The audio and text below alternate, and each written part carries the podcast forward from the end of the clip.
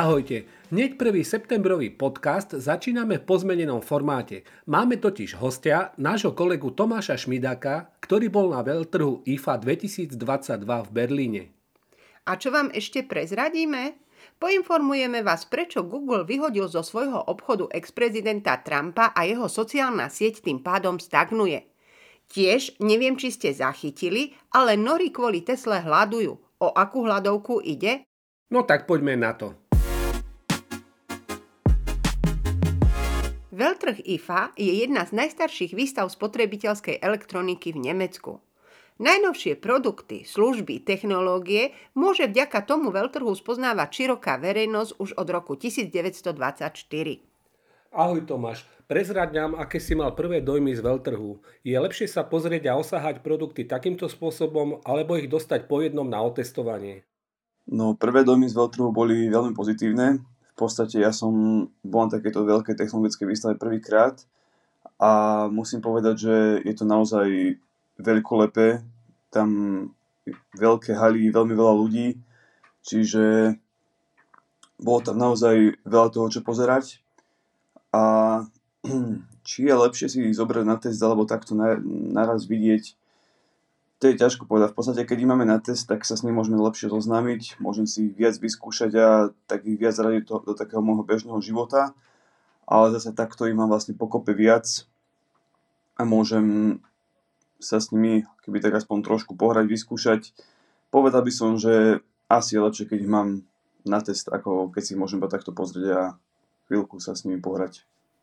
Mhm, jasné, takže taký základný prehľad si spravíš na veľtrhu a potom už tie topky si vychytáš a objednáš na testovanie. Tak, tak tam si pozriem, čo, by som, čo sa im páči a potom už iba dúfam, že by to je pre na test jedného dňa. Uh-huh. A keď som pozeral videa, tak sa mi zdalo, že tam je pomerne málo ľudí. Bol to len taký dojem, alebo naozaj tam bolo pomenej ľudí? Tak ono v podstate, tam je to rozdelené na asi 28 hál samostatných a každej vlastne hale je asi buď napríklad Samsung mal úplne samostatnú halu veľkú, Mm-hmm. A potom tam boli výrobcovia, ktorí mali toho rozdiel napríklad na tri časti, čiže v podstate tam sa tí ľudia pekne uh, tak roztrúsili. Ale v prvý deň tam bolo, no v prvý deň, keď som teda tam bol ja prvého, tak tam bolo najviac ľudí. A potom už na druhý deň, keď sme tam išli, teda nie prvého, padlo druhého, tam bolo najviac ľudí, keď som tam ja bol. A na druhý deň ráno, keď sme tam potom išli, tak tam nebolo ani polovica z nich, takže asi to záviselo od toho konkrétneho času a od toho, v ktorom stánku práve človek bol. Uh-huh, jasné. No a vedel by si takto z pamäti povedať novinky, ktoré ťa najviac zaujali? No, najviac ma jednoznačne zaujal uh, ten nový vlastne skladací notebook od Asusu, ten ZenBook 17 Fold, sa mi zdá, že sa mhm. volá. Uh, v podstate nie je to úplná novinka, takéto modely tu už predtým boli, ale veľmi sa mi páčil ten hardware okolo toho, že naozaj keď to človek zavrel, tak to bolo úplne zavreté, nebola tam žiadna medzera medzi tým. Zároveň tam bol aj stojan e, k tomu vzadu, že si to človek aj postaviť a mať celý ten 17-palcový displej pred sebou. Tá klávesnica bola podľa mňa tiež veľmi pekne vypracovaná. Čiže v podstate to bol taký opäť ako skláci telefóny, že človek vlastne môže mať malé zariadenie so sebou a keď potrebuje, tak sa zväčší na proste veľkú uhlopriečku a to je v podstate presne to, čo by som ja ocenil hlavne pri práci, lebo nechce sa mi za sebou brať niekde takto, že keď idem aj napríklad na nejakú výstavu alebo na nejakú tlačovku do zahraničia, tak by som so sebou nemusel brať uh, veľký 15-palcový notebook, že by mi zaberal veľa miesta, ale mm-hmm. potom by som so sebou zobral takéto niečo a keby som potreboval, tak by som si ho rozložil a mal by som veľkú pracovnú plochu, čiže to je super podľa mňa. Jasné. Uh, páčil sa mi aj stánok Withings, kde mali uh, novú smart váhu, ktorá bola vylepšená od predošlého modelu a dozvedel som sa dokonca, že teda okrem takých tých klasických metrík ako uh, percento tuku alebo ako má človek váhu kosti, aktuálnu váhu, uh, tam teda bude aj meranie srdcového tepu a mhm. nervová aktivita a dokonca vlastne je tam aj to nové mm, predplatné Health Plus, Áno, ktorým, čítal som. tam vlastne človek môže dať uh, do tej váhy, že ráno sa mi postaví a okrem týchto všetkých vecí mu napríklad povie, že aké, je, aké dneska bude počasie. Čo mi príde také dosť zaujímavé, nakoľko to už naozaj pomaly človek sa postaví na váhu a onedlho sa môže stať, že mu to okrem počasia povie aj nejaké veci v kalendári, čo má, alebo mu zapne nejaký podcast, ktorý sa potom zároveň zapne do ostatných smart reproduktorov, smart reproduktorov ktoré by mal človek v obývačke alebo v kuchyni a takto by sme si jedného nemohli žiť, čiže mi to príde ako taký super krok. No už taký malý počítač z váhy sa stáva. Tak, tak. A v podstate tá váha je veľmi pekne aj nadizajnovaná, že tam nemá na sebe žiadne tlačidlo, všetko sa to ovláda priamo cez uh, ten smartfón. Že to mi tiež prišlo celkom, celkom zaujímavé. Um, čo som také ešte... Honor 70, aby som nezabudol, uh, ten v podstate celkom dosť rozprudil debaty, nakoľko ide o taký stredný, vyšší, stredná vyššia trieda smartfónu od Honoru. A je dostal aj nejakú cenu však? A dostal, áno. V podstate od, neviem, či to bolo od Tehradaru alebo od koho, dostal akože cenu toho, čo určite treba na IFE vidieť, že ide ako keby jeden z takých najzaujímavejších smartfónov, čo tam boli predstavené. A podľa mňa má veľké ambície, nakoľko je naozaj veľmi príjemný aj do ruky, keď sme ho tam mali teda možnosť používať, tak um, aj ten display v podstate mal tú lepšiu technológiu pod, podobne ako Honor Magic 4 Pro, ktorý sme už testovali, že uh, vlastne menej škodí očiam, čo je super a nevidí sa to v takejto triede bežne. A takisto na, um, na predstavení nám ukazovali aj tie fotoaparáty, čo to vlastne všetko dokáže a tak.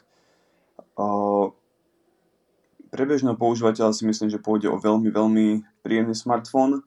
Tú cenovku som možno čakal, že bude mať nastavenú trošku nižšie, ale je to, myslím si, že k tej výbave, aké tam je, predsa len celkom adekvátne.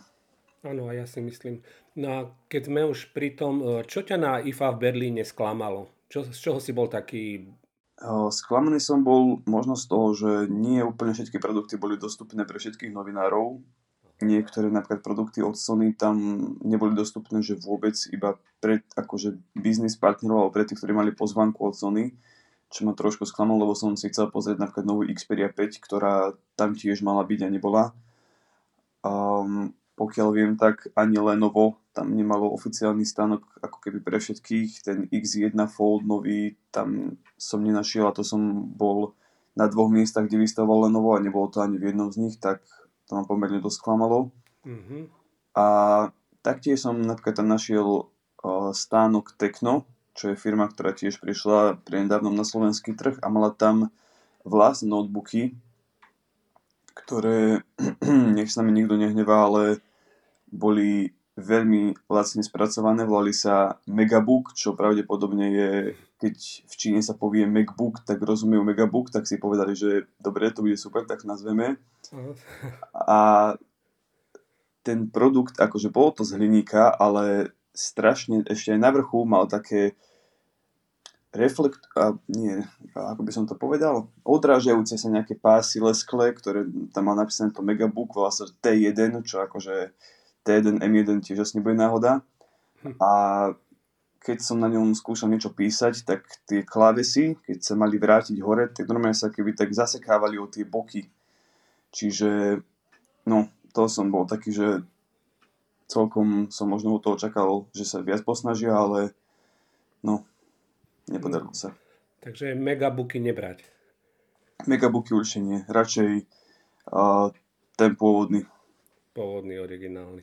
No super. A ešte na záver sa chcem spýtať, že či by si išiel aj o rok na IFU, alebo radšej by si si išiel pozrieť iný veľtrh? Na IFU by som určite išiel pozrieť ešte o rok, nakoľko už keď som sa tam teraz zorientoval trošku, že už človek aj potom vie, kde čo je, keďže tá navigácia je tam miestami metúca.